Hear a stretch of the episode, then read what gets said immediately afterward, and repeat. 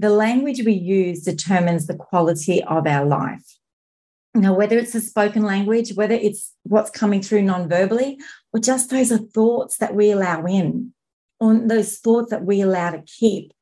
These are the things for me that I want to share with the world to allow them to get rid of some of these the self-belief that we have that is detrimental to us and to start to be more conscious, be more present. For me, it's about being present with the people that I'm with at that time. And I think that's why the service is so strong because when I'm with you, I want to do the best that I can for you and with you and to listen to you and just be the best version of me at that moment in time. Welcome to the Self Love Podcast, the show that helps crack open your heart and inspire a deeper regard for your own well being and happiness. Proudly brought to you by 28 Essentials Here's your host, the gorgeous Kim Morrison. Welcome to the Self Love Podcast. This week, an incredible soul, Catherine Molloy. She is fun, friendly, and forward thinking. You are going to love this week's podcast. She's a communication expert who reveals the hidden psychology behind connection and influence. She also provides people with the keys to revolutionize their communication effectiveness. She's an international speaker, author, and communication expert specializing in leadership, sales, and service. This beautiful soul has over 25 years experience in business, education, speaking, and transforming lives. She believes that business success rests on the ability to build real connection. She also knows that participants will engage, connect, and be more conscious of their communication.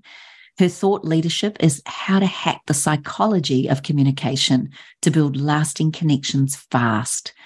This beautiful woman has owned and operated several highly successful training companies, and she's been recognized both nationally and internationally as a leader in sales and service training. She has recently been awarded the International Stevie Award in America for Sales Training and Education Leader of the Year.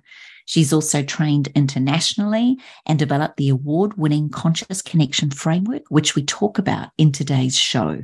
Now, what this beautiful soul also has experience in is 25 years of studying body language, behavioral science, NLP, and absolutely how to radically transform how teams, individuals can self lead and communicate. You are going to really enjoy what she has to share with us today. You might want a pen and paper because there's some beautiful gems. She is married, has three children and two beautiful dogs, and she travels a whole lot between Brisbane, Sunshine Coast, all over Australia, and works with many different cultures worldwide. What is also so beautiful about her is that she has a desire to build multicultural relationships and cultivate healthy communication skills outside of her work. This means that she is a philanthropist and travels to Uganda to help build homes for orphans and vulnerable children. This beautiful soul has a heart bigger than Ben Hur. I cannot wait for you to hear what she has to share this week. If you are an entrepreneur in particular, you're going to love her insights. But as we know, everything we learn in business can be transferred into our personal lives and vice versa. If you'd like to place your comments and feedback, please head on over to my Instagram page, Kim Morrison, the number 28. You can head on over to Facebook, Kim Morrison Training, or you can go to thewellnesscouch.com forward slash self love podcast.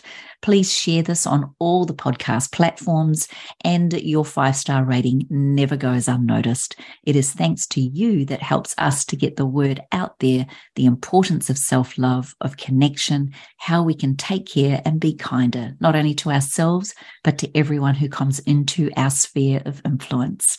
Have a wonderful day and enjoy today's show. Cannot wait to hear what you think. Well, what an absolute delight to bring to you this week one of the Sunshine Coast's most auspicious and powerhouses, particularly in the way in which we support human beings and the way in which we can help people become their best version of themselves.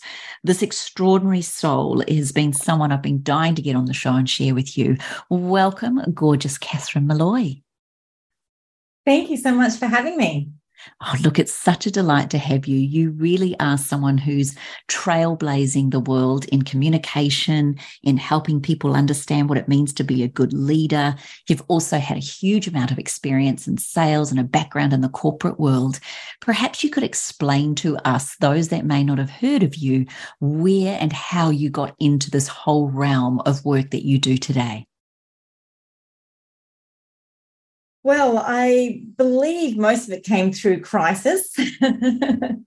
they, you know, they say there's two things that crisis uh, causes, and I believe one of them is uh, when we hit that hit that wall that we might decide to come out fighting. And you know, I started life very briefly. I'll give you a quick background.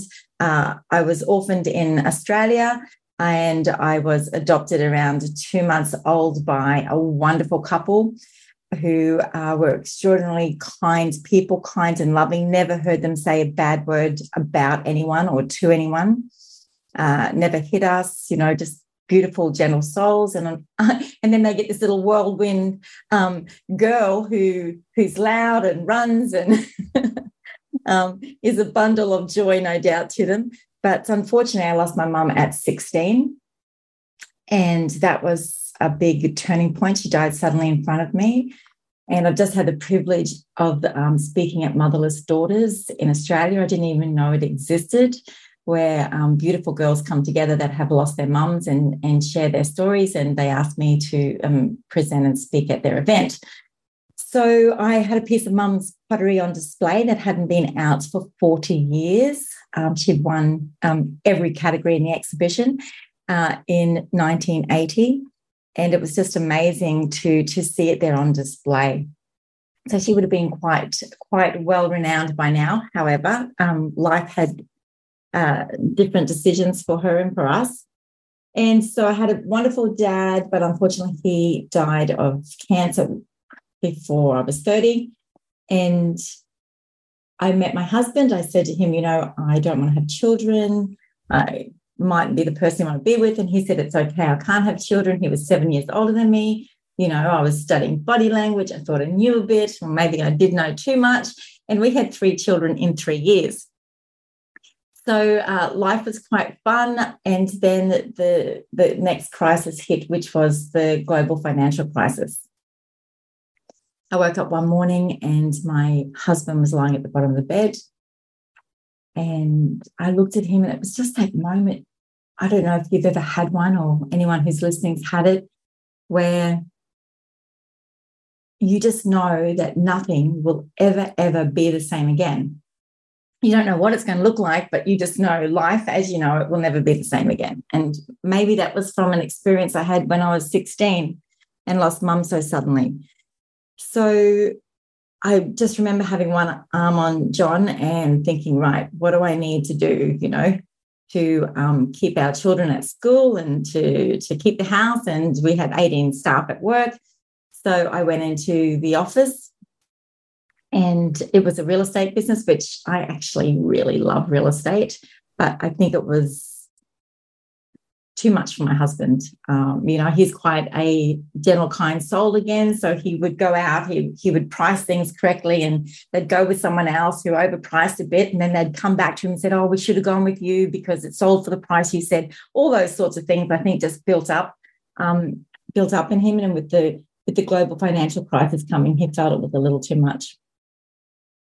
So we had to sell the business in that time. And unfortunately, uh, for us, uh, most things sold 100,000, 200,000 less than they should have. And we lost over a million dollars. We were left with one property and a big debt and no jobs. So I made a decision to start a training company because everyone needs customer service. And I love customer service. I love being able to make people happy, for them to walk away with something that they need or something they didn't even know that they need, but they love it.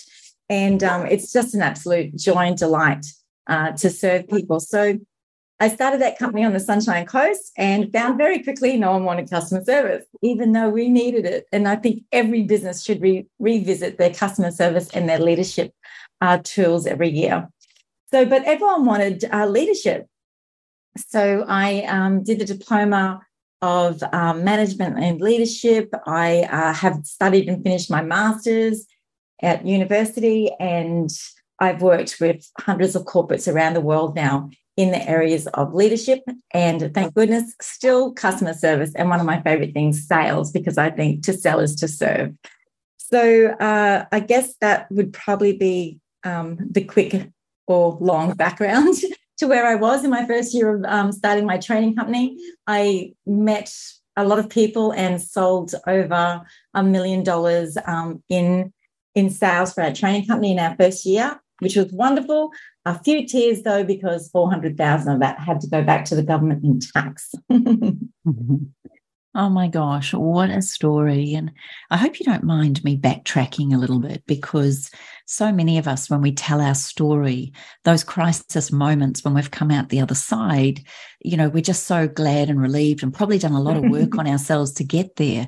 And yet, for someone listening to this for the first time, a couple of things in there. First of all, around adoption you know it's a it's a huge topic for some people and uh, what i hear is just how grateful you were for your beautiful parents who adopted you can you talk us through a little bit about what that feels like to be an adopted child is there anything that you've learned or that you've noticed is different for you compared to others or things that you don't take for granted because of being adopted what could you share with us around that story uh, look, I hope it doesn't trigger um, anyone the wrong way because every adopted person has a different experience. But my experience was my parents told me for as long as I can remember that I was adopted.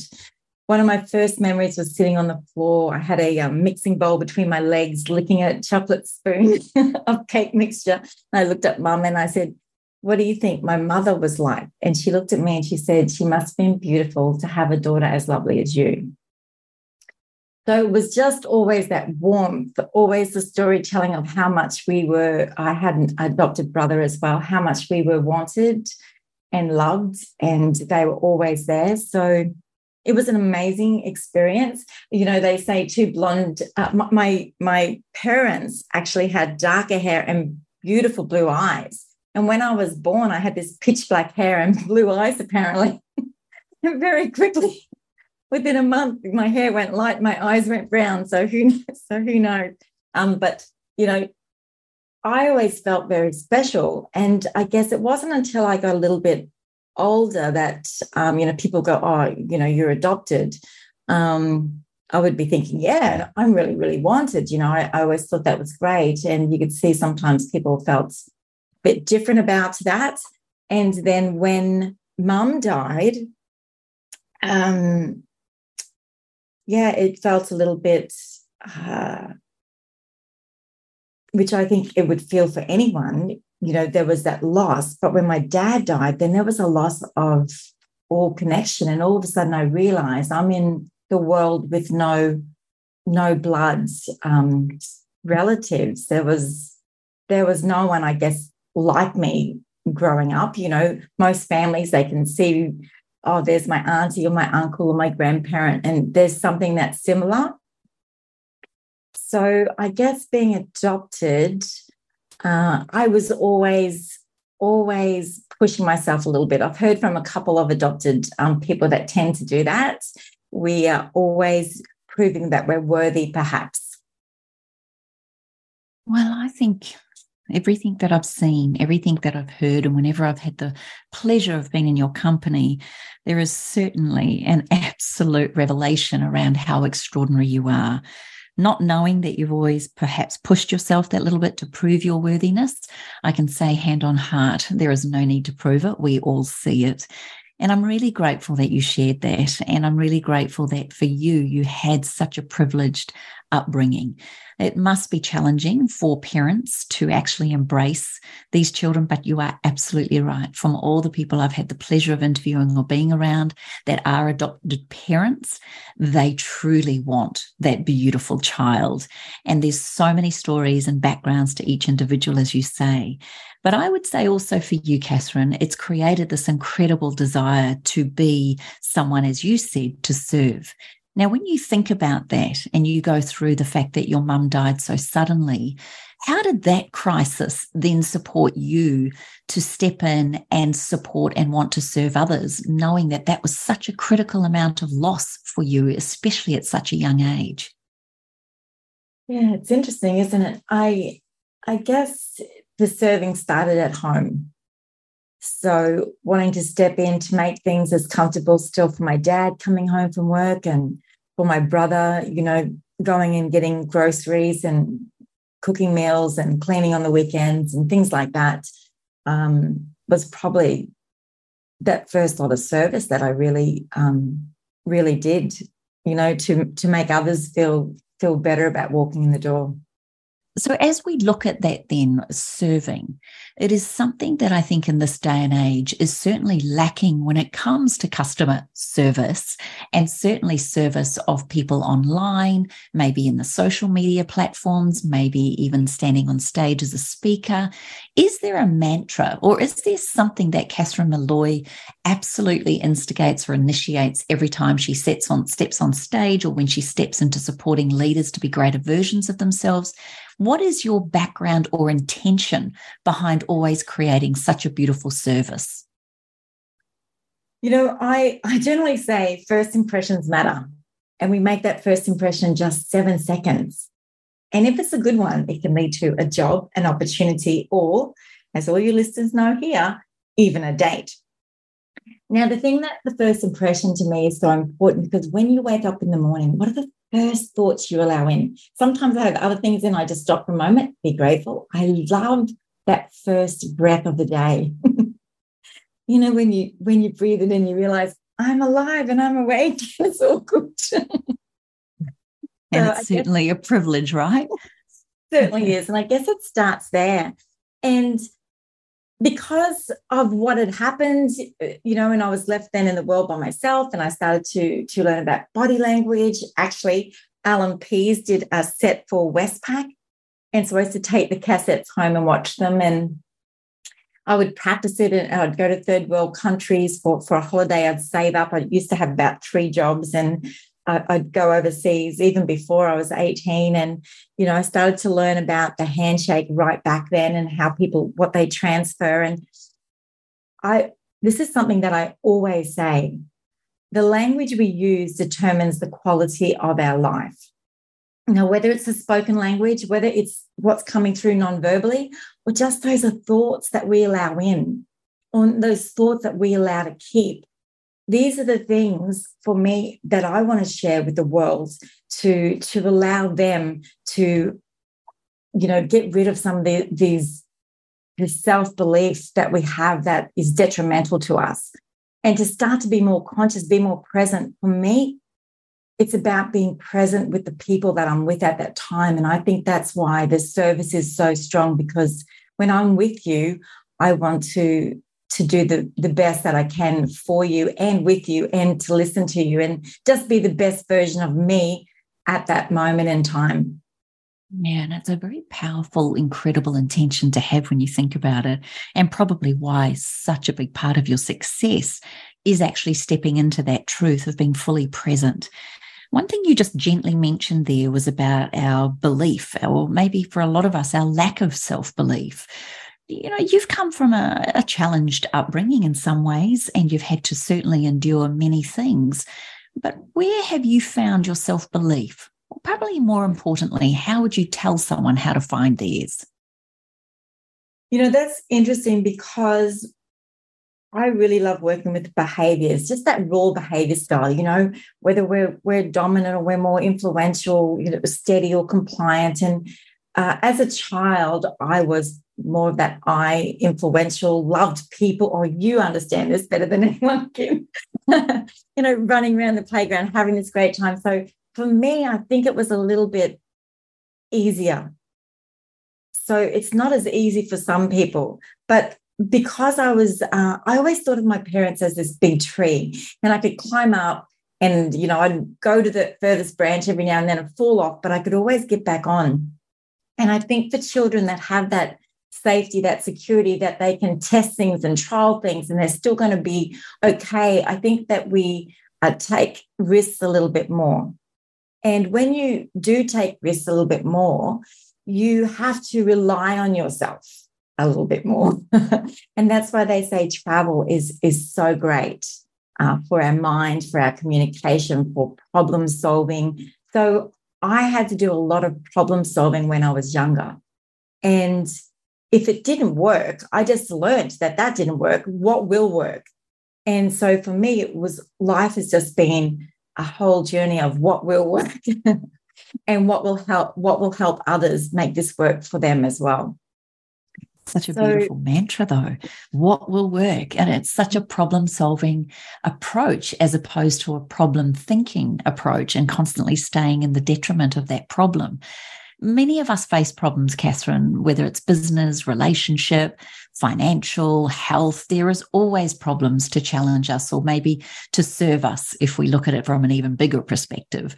But in your humble opinion, when you do come across a problem or when you do find something that's challenging you, is there a process that you go through to solve that problem? Is there a certain brand of questions you ask? How would you tell someone if they came to you and said, I've got a real problem with my job or my relationship or my business or my leadership skills? Is there a process that Catherine Molloy offers to others? Look, I do have a process, and I always love to take people back to an eight step foundation that was set in place first before we shoot off trying to solve the world's problems and our problems. So I think that's really, really important is taking a step back However, if it was quickly me, something comes up, I always look at what is that end result. So I'm quite strategic. So I love seeing what, where do we want to go? What do we want to do? And what steps can we do to get there? And if we hit a step that's not right, what would you normally do? You would either have to go over it, go around it, take a step back, find a different way. And so I guess that's how my mind works. It looks for the gaps. I used to be, I used to play soccer, right? And they had me as center. I was number nine. And if you look at the person where you're kicking the ball, your your ball won't go into the gap for the goal.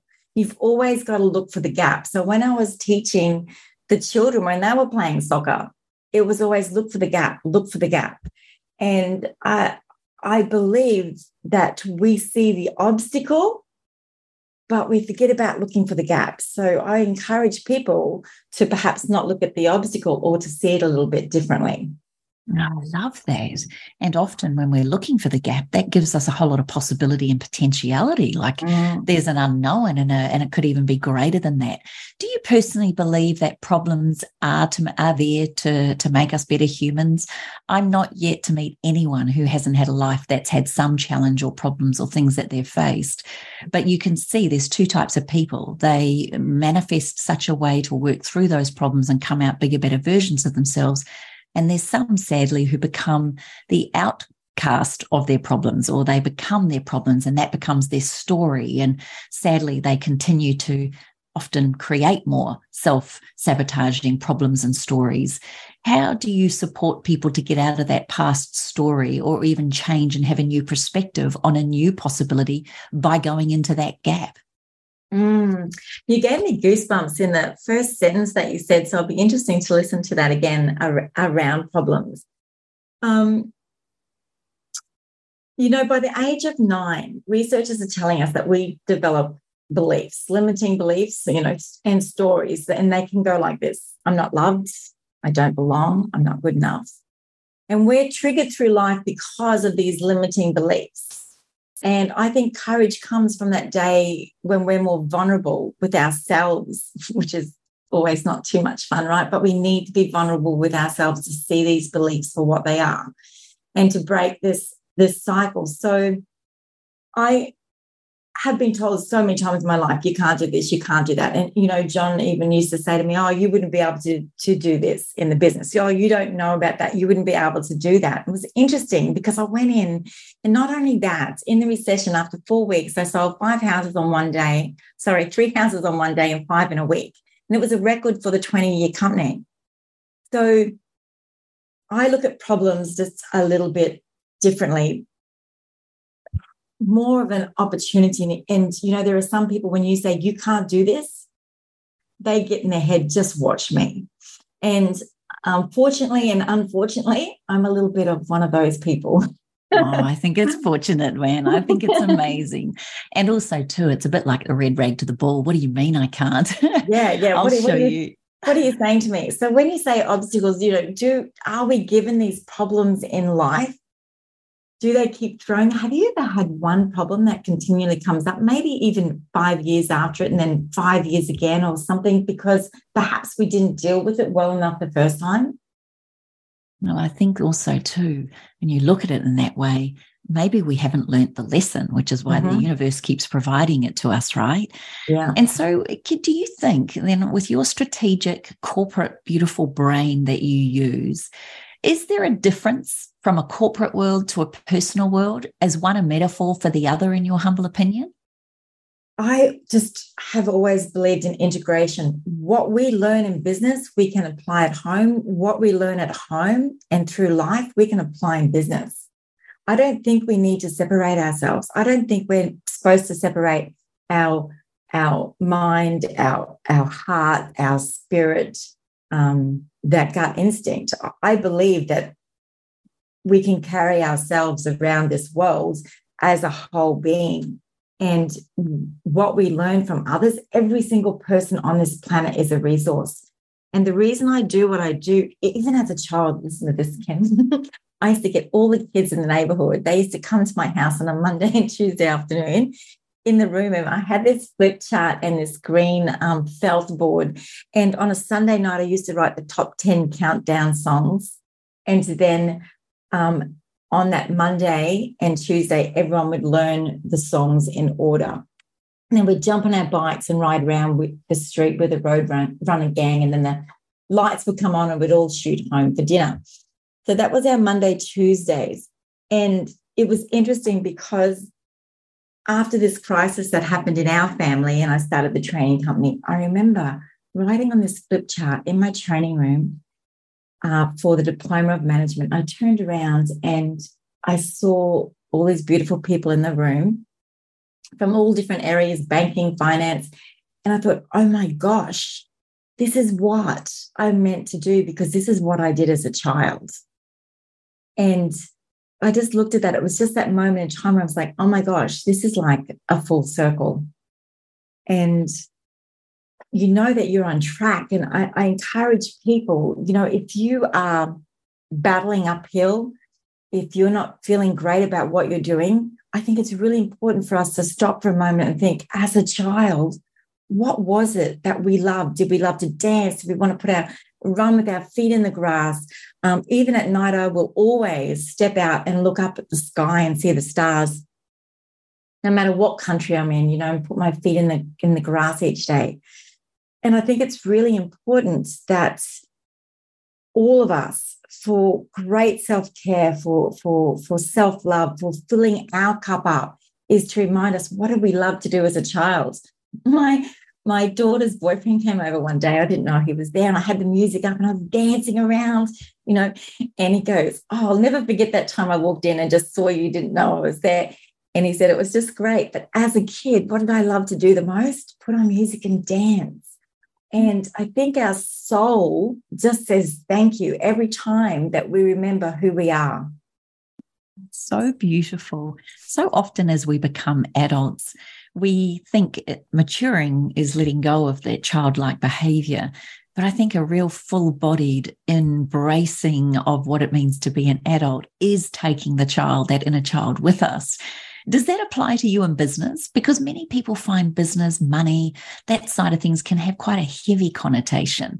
And yet, as you were saying, when you find something you love, be in a place of service with integrity and vulnerability, you could actually have fun with that. Do you ensure that that's part of your business profile as well? I could not do what I do if it wasn't fun. No way in the world am I going to waste my life doing something that I hate. So even when I go to stage, I have music coming up when I go on stage and when I finish because it's part of me. No, I, I love that. I love that. And I don't believe people can learn if they don't feel great, if they're not happy, if they're doing things they don't want to do. And I have seen groups where people go, Oh, I'll do that. Yep, I'll do that. And then within a month they're whinging saying that they're doing everything and they don't realize that someone else would do it if they didn't keep saying that they'll do it. And I think if you ever find yourself whinging about something, then you shouldn't do it because you will not be making yourself happy and you will not be making the other people happy either. So true, isn't it? Just backtrack a little bit then, or maybe even look forward, depending on where you're sitting as you think at your look over your life and all the things that have happened, knowing that there's no accidents and certainly no random acts of anything, that there's a purpose behind it. What do you think for you personally has been your greatest inspiration? I know we've heard some of your trials. Is there certain people or is there certain things? Or I guess ultimately, what is your why? What inspires you and why? Oh my gosh, Kim. Um, you've just taken me right back to, you know, no one can replace us on the planet. There is no one like you. There is no one like me. There is no one like the person listening. You're one of a kind. You, you are more valuable than the Mona Lisa, but people don't always see the value in themselves and the value in others. And sorry if this offends anyone, but I could have been that choice in the bucket. But somebody carried me for nine months, came to Australia, and gave birth to me here, and loved me enough to do that and to go back. And so I always had this thing of of honoring that, of knowing that I think anyone that has been born on that this planet, that's all of us. Someone has gone through a lot to have you. And we are all we are all love. And you know I, I have a great christian faith. And so we all have unique gifts. Just some of us forget that we do. Some of us have listened to other people telling us we can't do this and we can't do that. And my when my when i started and i started to run this business and then sold over a million the first year my husband turned around and every idea i come up with he now says oh you could do that after all the times I was told I couldn't. So I think when you believe in yourself, others believe in you too. You can't wait for someone to believe in you. You've just got to believe in in what you want to do and and have that passion to follow it. You really have to be the example to create that ripple effect. And do you believe then, if you're not quite feeling it, there's a couple of people that would say they believe in this or they don't, but fake it till you make it. Is there any truth in that for you, or is it about just honoring that? Like, what does that statement, fake it till you make it, mean to you? Yeah, it's interesting, isn't it? Because people can either be offended by it or or they like it. And, and some people they say, you know, fake. I really don't. I really don't under understand it. So if I was to say anything, I would say fake it till you believe it then. You know, if you are wanting to do this, well, just believe that you can. Just, just, just step into it and see what happens. What happens most of the time in people's head is there's fear that stops them, you know? And so I say face everything and rise. If you have an idea or you think you think a thought that you might like to do, what's the worst that could happen if you just stepped into it and tried it. What if it didn't work? It's not the end, is it? But what if it did work? And, you know, when I first thought of this training company, I never thought it was going to fail. I never thought I wouldn't be able to do it.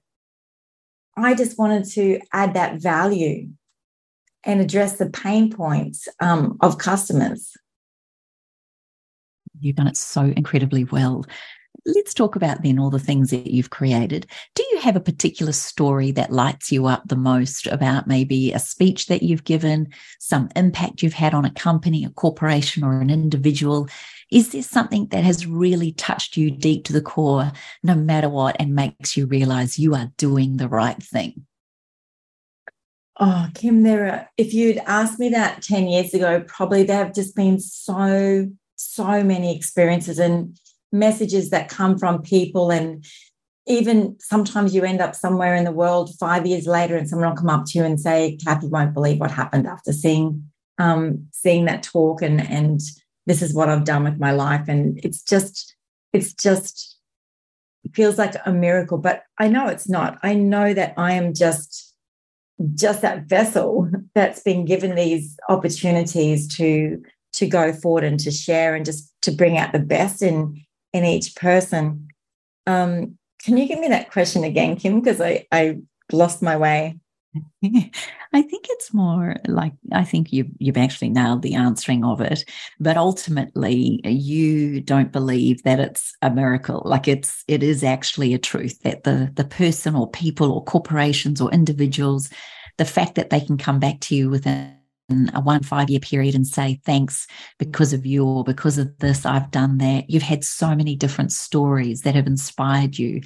But i know through the end of being a businesswoman and an entrepreneur and a speaker and a giver and a server some days they can be quite challenging. And so I guess my question really comes back to sometimes we only need one person to tell us that it was thanks to something you said or a book that you've written or a talk that you gave that they have managed to rise above or to keep going. And I was just curious if there was anything oh. that particularly stood out to you yeah. as a, a, mindful moment that you went, oh, I'm so glad I do what I do. Yeah. So there, there was, a, there's uh, you know, a couple, but I remember this one time I was opening a conference and the second day closing the conference. Like that has never happened before. And it was for real estate, which I totally love. And so the first one was the million dollar handshake. So I had to fly on the Sunday night from an event that I was speaking in in Sydney to get to Brisbane to deliver for the Monday morning. And I just come off um, another three days away. So I was feeling like oh, a little anxious, and I hadn't had time to prepare the second talk because it was one that they wanted me to deliver. And it was around mindset. I forget the exact title of it now.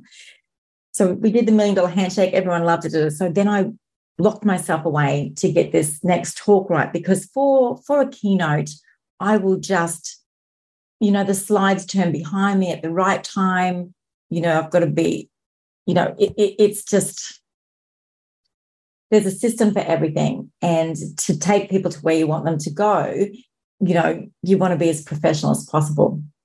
So anyway, I got up to deliver this next one. And sometimes you're not 100% sure what's going to come out of your mouth, but I just know that whatever it will be will be for that audience that time. And by the end of it and, and everyone was up dancing on stage at the end and they were saying that's the best keynote we've ever had at conference. They've been running it for five years and it was just like wow great.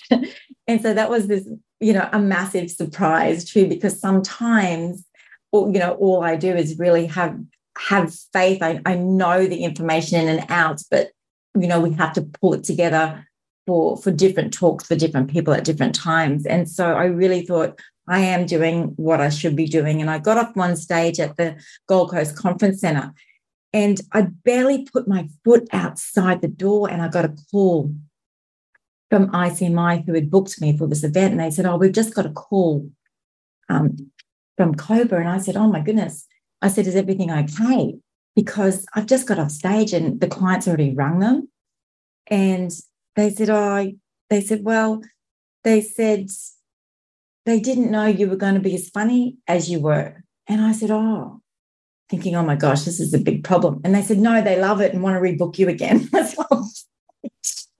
and then we had a laugh, but that was such a shock because um, I've never had anyone call me, you know, within, I don't know, five minutes of walking off the stage. So so mm-hmm. it uh, those little things reaffirm. And I remember one time I had to do a um, talk with COVID. We had 40,000 HR managers online.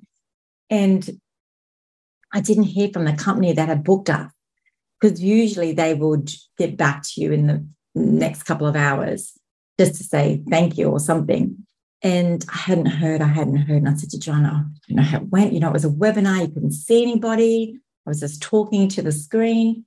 And anyway, I eventually picked up the courage to have a call. Oh no, we've called everybody. No, it's fantastic. You know, it's just those moments in time that you have that little bit of self doubt um, because we're humans, and you know when you you don't expect to be spectacular every time, but we do try our best. So.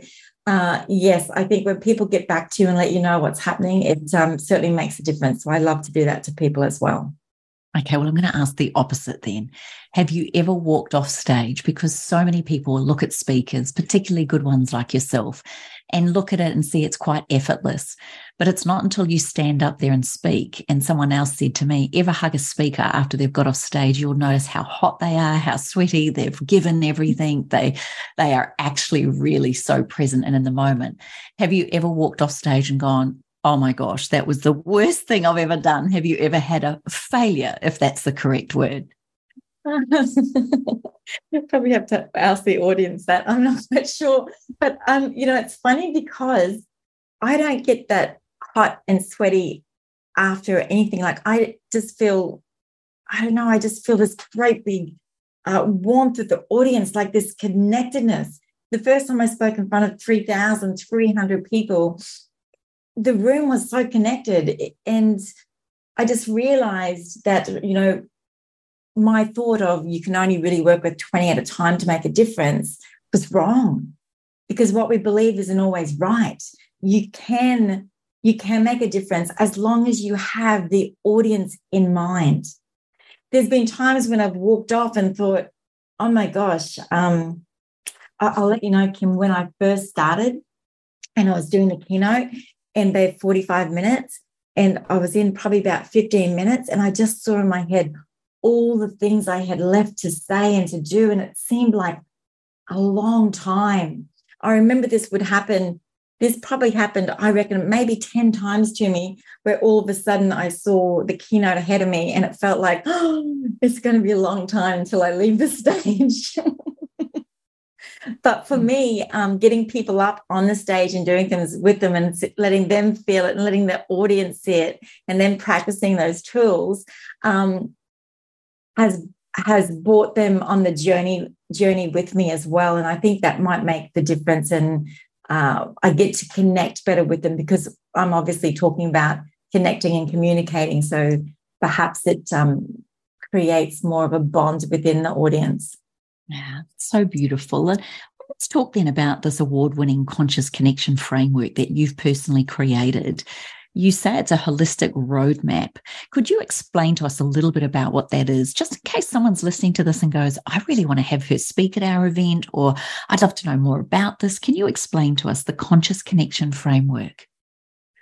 Okay, so uh, as a body language um, expert, I've been speaking on body language for a long time. And what we know is, you know, 55% of what people remember comes through from the body. Uh, our minds and those thoughts that come in, the words that come out, people only remember around 7%, but 38% is the tonality. And so I started to look at look at these tools and work with a lot of people. And I realized that for me, this conscious connection framework we put together was, you know, it starts with you and me, the conversations, and then our body language comes into it. So I work in that area. The second tool is our mindset and being mindful, you know, being mindful of self, being mindful of others, being mindful of the context in which we speak. And the third part to the conscious connection framework is our behaviors, understanding how we're likely to react. So when everything's perfect, everyone can be perfect, can't they? But how are you likely to react under pressure? Because that is the domino effect. And, you know, once we start putting holes in things, it's very hard to putty them up and for people to forget. So I put these three things together our body language, our mindset, and our behaviors to create a level playing field. And that's where we create the win wins, you know, so that there's no more win losses all the time. Now, can you control what anyone else will think or feel when you speak to them? No. No. Can you control how you will think or feel? Yes. Yes. So most of the time, you know, I'll say, you know, from zero to 100%, how much control do you have of how you'll react you know, and most people be around 50%. But in actual fact, we've got 100%. It's just that we're not present in those moments. So the conscious connection framework is bringing us back into the present and allowing us to understand that we react before we speak. I'll say that again. We react before we speak, and this is where most miscommunication happens. And it's why husbands and wives or partners can fight for up to two days because they raise an eyebrow at the wrong time. And that's you look story. at that and think about that. And when we even acknowledge that there's certain things with the people we love the most that can create such conflict and such a win loss or loss loss situation, then I guess it comes back to how do we then repair in those situations? And so, do you have a roadmap or a conscious um, insight or tip that when we do realize we've raised the eyebrow at the wrong time, or maybe we've said the wrong thing, or maybe we've offended someone, even unintentionally, is there a roadmap back from that that you can quickly repair, in your humble opinion? I absolutely, totally believe there is. A lot of us will think, oh, they thought that or something, we'll make up a story for them instead of using our words and actually just asking, look, I'm sorry, did I say anything that may have offended you? Or, or, uh, you know, just just asking the question, is everything okay? Have I have I done anything that wasn't quite right at the moment? You know, sometimes I don't always think before I speak, uh, because generally a, a, person may change the, the way that they're looking or thinking to you, but also we've got to understand that they might have thought, oh my gosh, I didn't get the steak out for dinner right now. And so instead of making up a story for them, sometimes we just need to ask, is everything okay? And they might say, oh, geez, I'm so sorry. I forgot I didn't get the steak out. It just came through my head. You know, but instead we make up these stories and then think, oh, that person didn't like what I said. So what I said was good. I don't think I'm going to have a relationship with them. They're not the right person. But we don't actually use our words to ask what's happening. And if you were talking to me and then all of a sudden I had a thought come through my head, I should be the one then to say, I'm so sorry, I just missed that. A thought just came through my head. I had to get meat out. I'm so sorry. What were you saying? And the thing is, just can I just ask you something here? Yes. Before you were saying it's 55% physiology or our body, a 38% mm-hmm. tonality, and 7% words. And yet now we're saying to repair something, our words mean so much. Is that with the other things involved as well? Or is it just not making assumptions and creating a possibility for an opening of a conversation to repair that? I love that. Yes. So while we are while we are speaking those words, our body language will match our words. So we will open, our tone will change, and they'll be they'll be listening to us. So it's not like it's just words being said by themselves. I need to be present. So my tonality is is really not like, oh, oh, what are you thinking? Or what? Have I said something to offend you? It's the way that we say it it's the way that our, if I crossed my arms and said that to you, what have I said something to offend you? Obviously, you're going to say no and walk away and think I'm not talking to her again. So it is still, or we can't separate. We shouldn't separate. We should be present in those moments and understand uh, to to soften, to have a look. What what is our stance of our body language right now? How could I be affecting that conversation? Instead of trying to read people all the time, I encourage people to read themselves and to have a look at what position is my body language right now? What, what is my tonality? What's going through my head? And if I feel, if I perceive that there could be miscommunication, then I would ask. So I was in China probably about the third time that I was over there speaking. And I was at a meeting with one of the universities and I had a translator with me. And so as I were talking, you know, I'd speak and they'd discuss it and come back to me. I, I, was watching. I said, "Oh, excuse me, excuse me. No, no, no, that's not what I meant." Um, and they both looked at me and went, "Oh, you speak Mandarin?" and I said, "Oh, no, no, just body language." so, oh my gosh. so by watching it as well, I was like, oh, she she should be smiling right now from what we've just said. So then I re-explained it to the translator, and then she re-explained it, and then we got the result we needed. I think that's a really powerful insight. We are visual creatures, a lot of us, and many of us like to see things to truly experience or understand it. From your perspective, then, as a body language expert, are there certain things I know that we've seen Um, when people are angry, certain facial expressions will occur as opposed to surprise. Arms crossed, as you just mentioned, um, turning away as opposed to turning towards. Is there something, is there a tip that you can give us to be better body language expressors, if that's the right word? How do we be better, better body language expressors? Oh, there's so many things, but I will I will say this. During COVID, the government told everyone not to touch their face. And I've been telling people this for years. So not only will it save you from transferring flus to yourself or perhaps COVID, I've got a friend flying home at the moment who's got COVID from Singapore. Not only that, but what it does is it takes away people making up stories for you.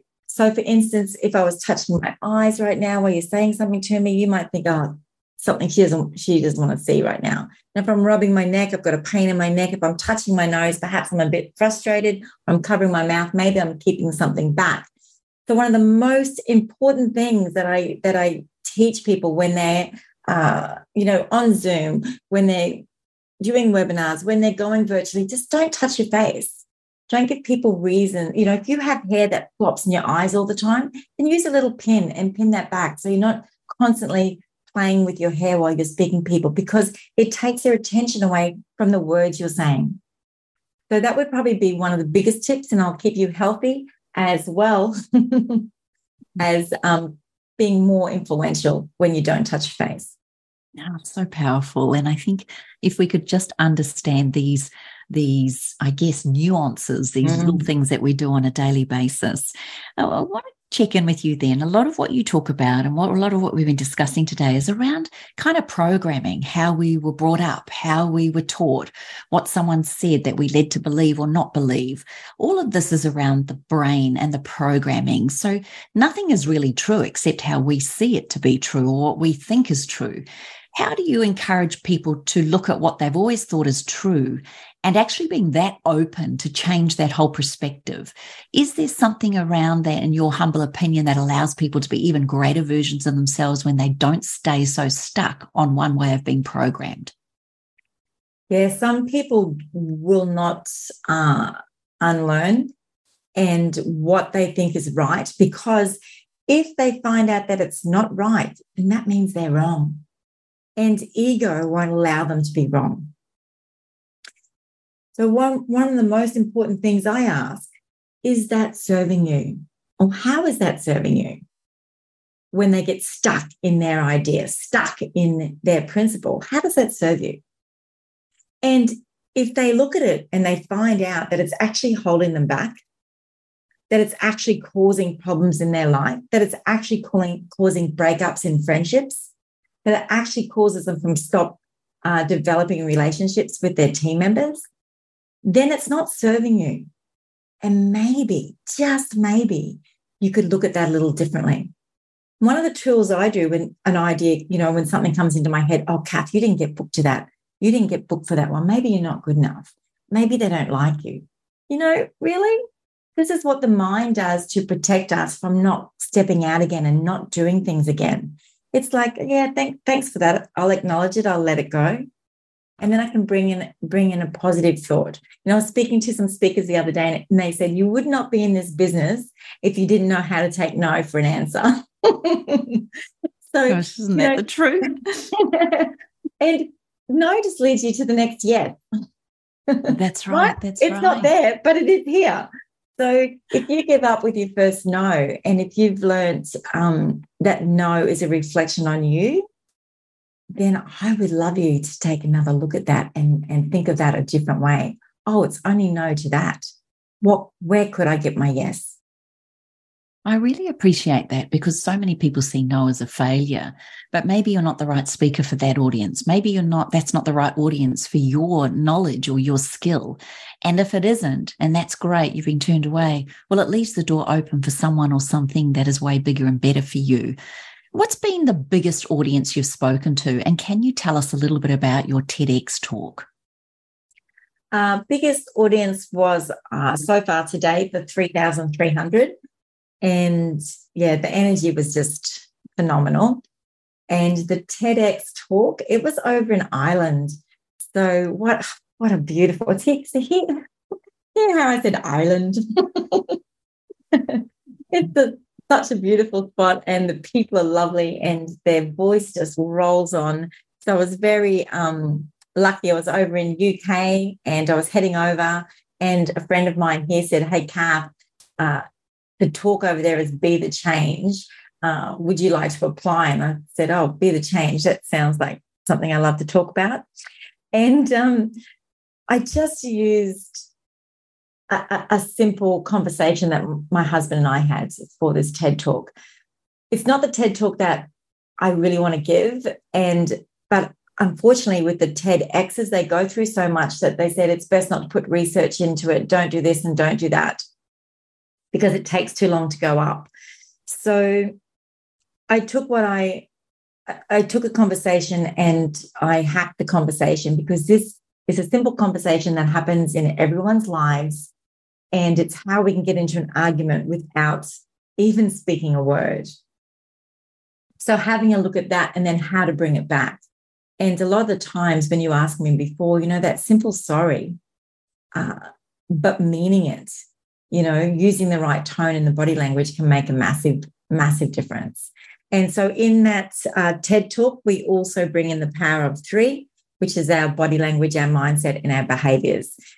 For me, it's like the chicken and the egg. Is it the the body that goes down or is it the mind that goes down? You know, it all links. At different times, it could be different. But usually, when the mind thinks something, you'll notice the body will be sagging, the head will go down.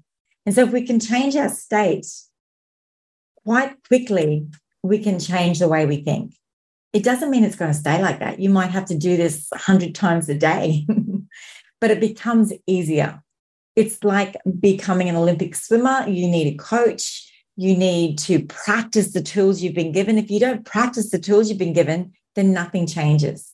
And if nothing changes, nothing changes.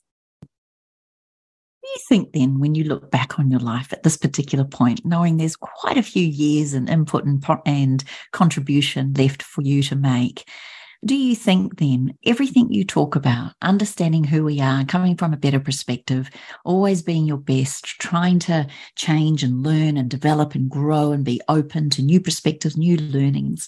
I mean, this really is all about self development. And part of self development is loving oneself. And so when you look at loving yourself enough to develop yourself more, be open to change, drop the ego, be a better version of you, how would you then link the two, self love and self development, being a better version of yourself? What does self love mean to you? So, self love for me, you know, when I think of it, would be putting the feet in the ground, looking up at the stars. And self development for, for me is looking internally at who I am. One of the greatest tools and gifts we've all been given is the gift of reflection. And I think having that time each day, I think this has been one of the biggest tools that I've used throughout my life is that didn't go too well, that conversation. What happens? And it's just the way my mind works. It likes to dissect things to work out what could I have done better? Or, hey, that went really well. What did I do? Right, I need to do that again. And so maybe self love for me has been talking to myself.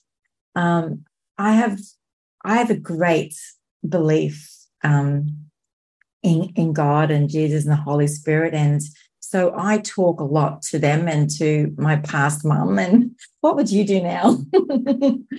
and I think those are the things. Self care, of course, you know, is having a massage or you know having a spa or doing something with my friends, but um, the self self love for me is just knowing that we we are loved. We are born with love.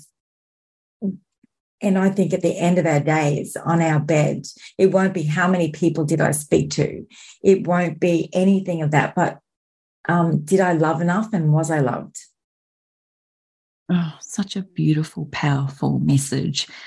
And ultimately, if you've ever read the book Five uh, Regrets, Five Regrets of the Dying, a lot of that it does not come back to how many followers, how much money, how many people we spoke to. You're absolutely right. It was the connection, it was the love, it was the level of experiences that they either regretted or were very grateful for had they done that. And so, you know, I appreciate you and I, we've known each other a number of years and had the privilege of being at things like the PJ Summit, where we actually really mm-hmm. got to embrace in three or four days of connection and friendship with beautiful entrepreneurs and women here on the Sunshine Coast. As you think about that, and as you look at what it means to be here on the coast, knowing that there are no regrets and that you've continuously given and stand in a place of service, what would you say to the person listening to this podcast? What would be your gift or your maybe some parting words that would make them live up to being their best version of themselves, knowing we only get one shot at this? Remember who you are and what did you love as a child? And I know I've said this before, but right now I'm riding horses. What did I do as a child? I jumped on a horse whenever I could get on a horse, going for those walks in nature, dancing, swimming. These are all the things I did as a child and I do today. And it's not like going out and acting like a child, but it is taking that child with you and doing those things that make your heart sing. So, whatever you are doing on this planet, please embrace who you are and love you for who you are. No matter, I cannot worry what one person says about me because what they say is, is their opinion. I can't alter that. All I can do is to be true to myself and to be true to who you are on the planet. So if it's if you're being held back from stepping into who you want to be because of what people might say, then I encourage you to not even worry about what anyone will say. They will say what they want anyway. Mm-hmm. So it's time for you to believe in you. So love this. So love it. What would be if someone wanted to follow you, learn from you, and see all the incredible work that you're doing? How can we follow the beautiful Catherine Molloy? Oh my goodness. I'm on uh, Instagram as Catherine Molloy Speaker. I'm on Facebook as Catherine Molloy and LinkedIn as Catherine Molloy. Uh, there's YouTube channels. Um, I can throw through th- some things to you, Kim, but yes, I think it's quite easy to jump on. On the website is a great one. If you um, jump in there, you can get monthly information and get access to some online content. Well, that's catherinemolloy.com.au, catherinemolloy.com.au. And I can honestly say, if you reach out to this amazing soul, you will see some fantastic resources and information on there. Darling girl, as we come to a close, thank you so much for all your time, your energy, your beauty, your grace, your knowledge, your intellect, your power, everything that it is you contribute to this planet and let's just selfishly say to the Sunshine Coast, I would just love to ask for a closing your favorite quote at the moment and what that means to you. So many quotes, but I'm thinking back to a time in Kolkata when I was in Mother Teresa's home and I saw on the wall, if you want to make a difference, go home and love your family. And as you say those words, kind of touches my heart because it's so simple. If you want to make a difference, go home and love your family. Yeah. And ultimately, everything comes back to family, whether it's one of you, your family with yourself, maybe in your inner child, your partner, your relationships, your children, your extended family, even your community can be part of your family. Is that something that's really important to you, community, especially knowing what an incredible community we have here on the coast? And finally, is that considered to be part of your family? And with the extensive travel that I've done and working in many countries and working with orphans in places that they sleep in dirt, they wear rags you wouldn't wash your cars in. Um, my family is global. I really believe that uh, wherever I lay my hat around the world, I really feel at home wherever I am with whoever I am. And so the community to me is very, very big. and I love that. I guess it comes back to being adopted. I feel like the world's adopted me. and I call, I've called the Sunshine Coast my home for 57 years. So this is a very special place.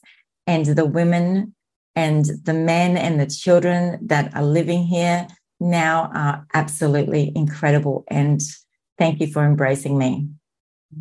It's very easy to embrace someone like you, my love. Thank you so much for being a part of this uh, podcast. It has been an absolute delight and honor to have you on here. And I just want to thank you wholeheartedly, hand on heart, for the work and the contribution that you make. It's a gift, and we truly do see you, we feel you, and we honestly love you. Thank you, gorgeous Catherine. Thank you, Kim, and ditto to all of that. Thanks for listening to the Self Love Podcast. Be sure to write a review and share the love with your friends and family. And head over and visit Kim and her team at 28.com. That's the word 20 and the number 8.com. Take good care.